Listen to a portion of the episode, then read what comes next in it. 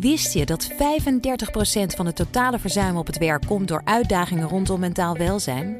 Met de psychologen en lifestyle-experts van OpenUp werken jouw werknemers online via één op één sessies, groepsgesprekken of cursussen aan hun weerbaarheid. Zo zijn jouw teams beter bestand tegen de uitdagingen van het dagelijks leven, thuis en op het werk. Verhoog net als Decathlon, KPN en HelloFresh de weerbaarheid van je werknemers. Ga naar openup.nl/slash bedrijven. Let's open up. Auto-update. Maar het uh, houdt je vooral jong als je gewoon leuk werk hebt. En dat hebben wij, niet waar? Toet toet naar Broekhoff van de Nationale Autoshow. Zeker, jij zegt het. ja, zo is ja, dat. Uh, bij Volkswagen zullen daar iets anders over denken op dit moment. Want het dak staat in brand bij Volkswagen. Dat zegt uh, de hoge baas, Thomas Schäfer. Ja, crisis. Oh jee. Donderpreek. Er was een bijeenkomst met 2000 Volkswagen managers. En daar is hij flink van leer getrokken.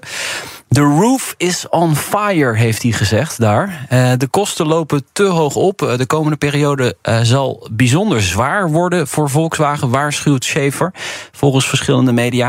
Het zou allemaal te maken hebben met die investeringen in elektrisch rijden. Ze moeten heel veel geld ja. daarin stoppen om dat te ontwikkelen.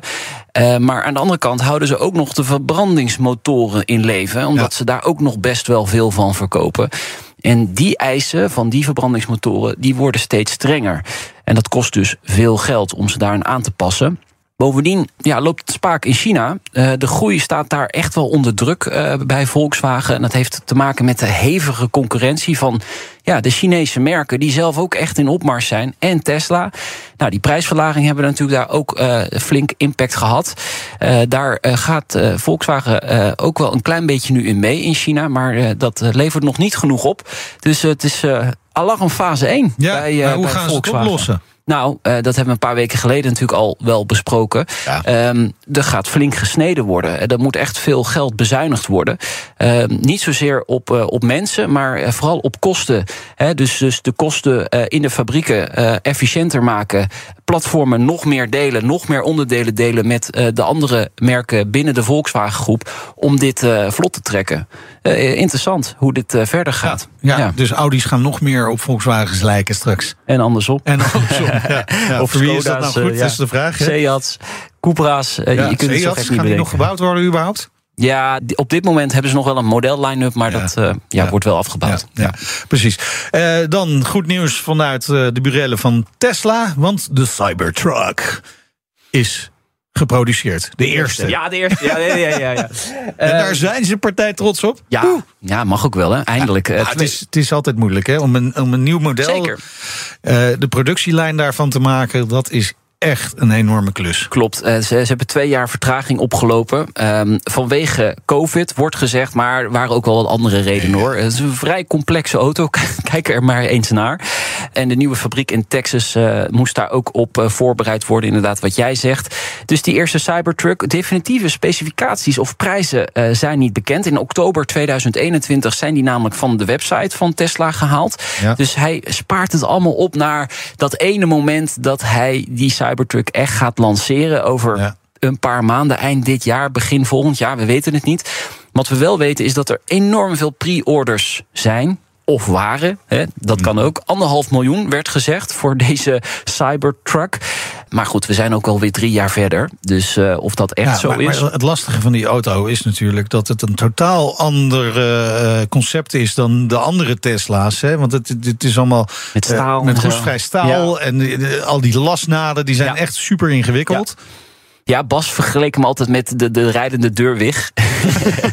altijd vind ik een leuke ja, vergelijking. Ja, ja, uh, ja, het is niet moeders mooiste, maar in de tussentijd zijn er heel veel concurrenten gekomen. in het rijtje met uh, de rijdende zetpil van... Uh, van uh, je hebt de Ford F-150 Toyota. Lightning is gekomen. De Hummer EV is er. Rivian heeft wat. dus er is ontzettend veel concurrentie in de tussentijd gekomen. Dus of die anderhalf miljoen mensen hem überhaupt nog wel willen...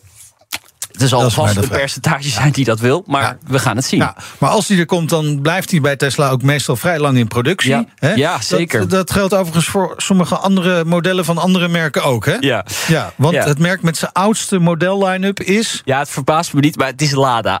Het is Lada. Vijf modellen. Zijn ze Gemiddeld- überhaupt nog in productie? Eh, ja, ze zijn weer overgenomen volgens mij door de Russische staat. hè. Want ze waren eigendom van, ja. van Renault. Vijf modellen, gemiddeld ruim 21 jaar oud. Zo. En de Niva springt er dan echt wel uit. Eh, Blijkt trouwens uit onderzoek van automarktanalist Jato. Ja, dit is een heel leuk lijstje. Laat echt zien wat wij natuurlijk eigenlijk, Meijnerd ook wel weten... dat sommige merken echt stilstaan. Hè. Lancia, één model, 12 en, en een half jaar Ja, oud. Y.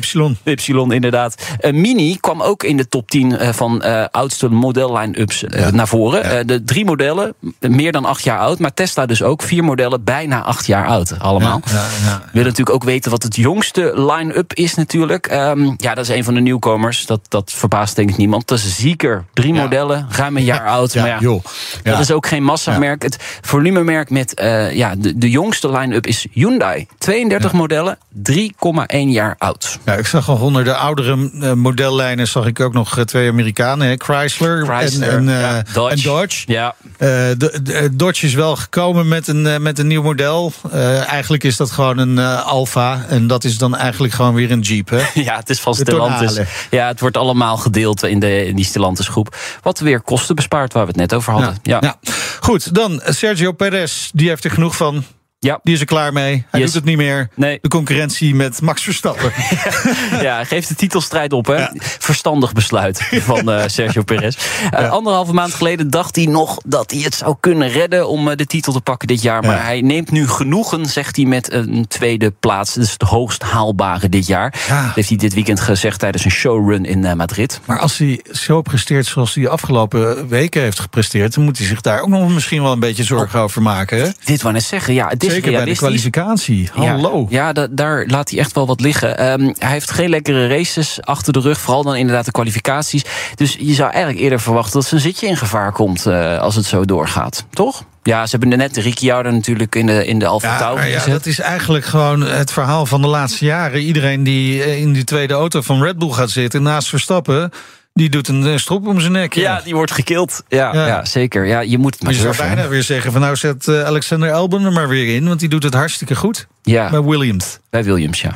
Ja, ik, als hij dan weer naast Max Verstappen zit, dat, dat weet ik niet. Ik denk dat ze eerder naar zo'n jongen als Norris of zo moeten gaan kijken. Die, die kunnen Max Verstappen wel aan. Maar, Ook een goede vriend van eh, Verstappen. Ja, dat klopt, ja. Maar ja, goed. Je hebt een goede wingman nodig. Nou, tot slot Ja. nog even naar twee bijzondere criminele auto's die zijn geveild. Ja, de Volkswagen Passat van Willem Holleder uit 2003. eh, die heeft 18.000 euro opgeleverd. En de BMW 540i Protection uit 1999 van Dino S. 11.000 euro. Sorel. Ja, Ja. ja, Ja, ja. nee, ja. Iedereen weet wat ik bedoel. Goede toevoeging, iemand. Auto van Ehm, van thee. Ja. Ja, ja. Eh, bijna 30.000 euro. Eh, valt dat mee of tegen? Het valt op zich niet tegen. Eh, ja, het zijn wel eh, historisch gezien eh, ja, leuke of interessante auto's met eh, Ja. bijzondere eigenaren. Eh, autohandelaar eh, Darcy Hogenhout heeft dit eh, allemaal gedaan voor een goed doel. En dat is wel echt mooi. Dus eh, dat, eh, ja, dat geld wordt Ja, overgemaakt maar hij heeft ze opgepikt in Letland, hè, die Ja? auto's. Ja, hij, heeft ze opgepikt. hij was op zoek naar Porsches, maar kwam toen deze twee auto's tegen. En dacht van, nou, dat is best wel een interessant eh, verhaal. Ik neem ze gewoon mee en dan ga ik ze veilen. Wel, wel mooi. Ja, leuk. En eh, het is dus 30.000 euro voor goed doel. Is altijd goed. Ja. Toch? Ja, zit er nog iets leuks aan die auto's toevallig? Dat je zegt van, goh, kogelgaten hier en daar. K- volgens mij niet de gaten, maar het is wel volledig eh, eh, bepantserd. Ja, Ja. ja. ja, dat moet- vakjes hier en daar. Die misschien nog best. niet ontdekt zijn. Zo diep heb ik me er niet Stel je voor dat er nog een deel van die Heineken-gelden gewoon ergens in die auto ja. verstopt zitten. Een paar miljoen gulden nog. Ja. eh, ja. in te wisselen. Goed, dankjewel Nout. De auto-update hoor je iedere maandag en vrijdagochtend op BNR. En je luistert eh, natuurlijk terug in je favoriete podcast-app. Dus abonneer je. De auto-update wordt mede mogelijk gemaakt door Leaseplan. Leaseplan. What's next? Wist je dat managers evenveel invloed hebben op het mentaal welzijn van werknemers als hun partners? Toch voelt een derde van de managers zich niet in staat om hun team goed te ondersteunen bij mentale uitdagingen. Via het OpenUp-platform geef je jouw managers de tools die ze nodig hebben om dit wel te doen. Zo zijn jouw teams beter bestand tegen de uitdagingen van het dagelijks leven, thuis en op het werk. Benieuwd wat we voor jouw managers kunnen betekenen? Ga naar openup.nl/slash bedrijven. Let's open up!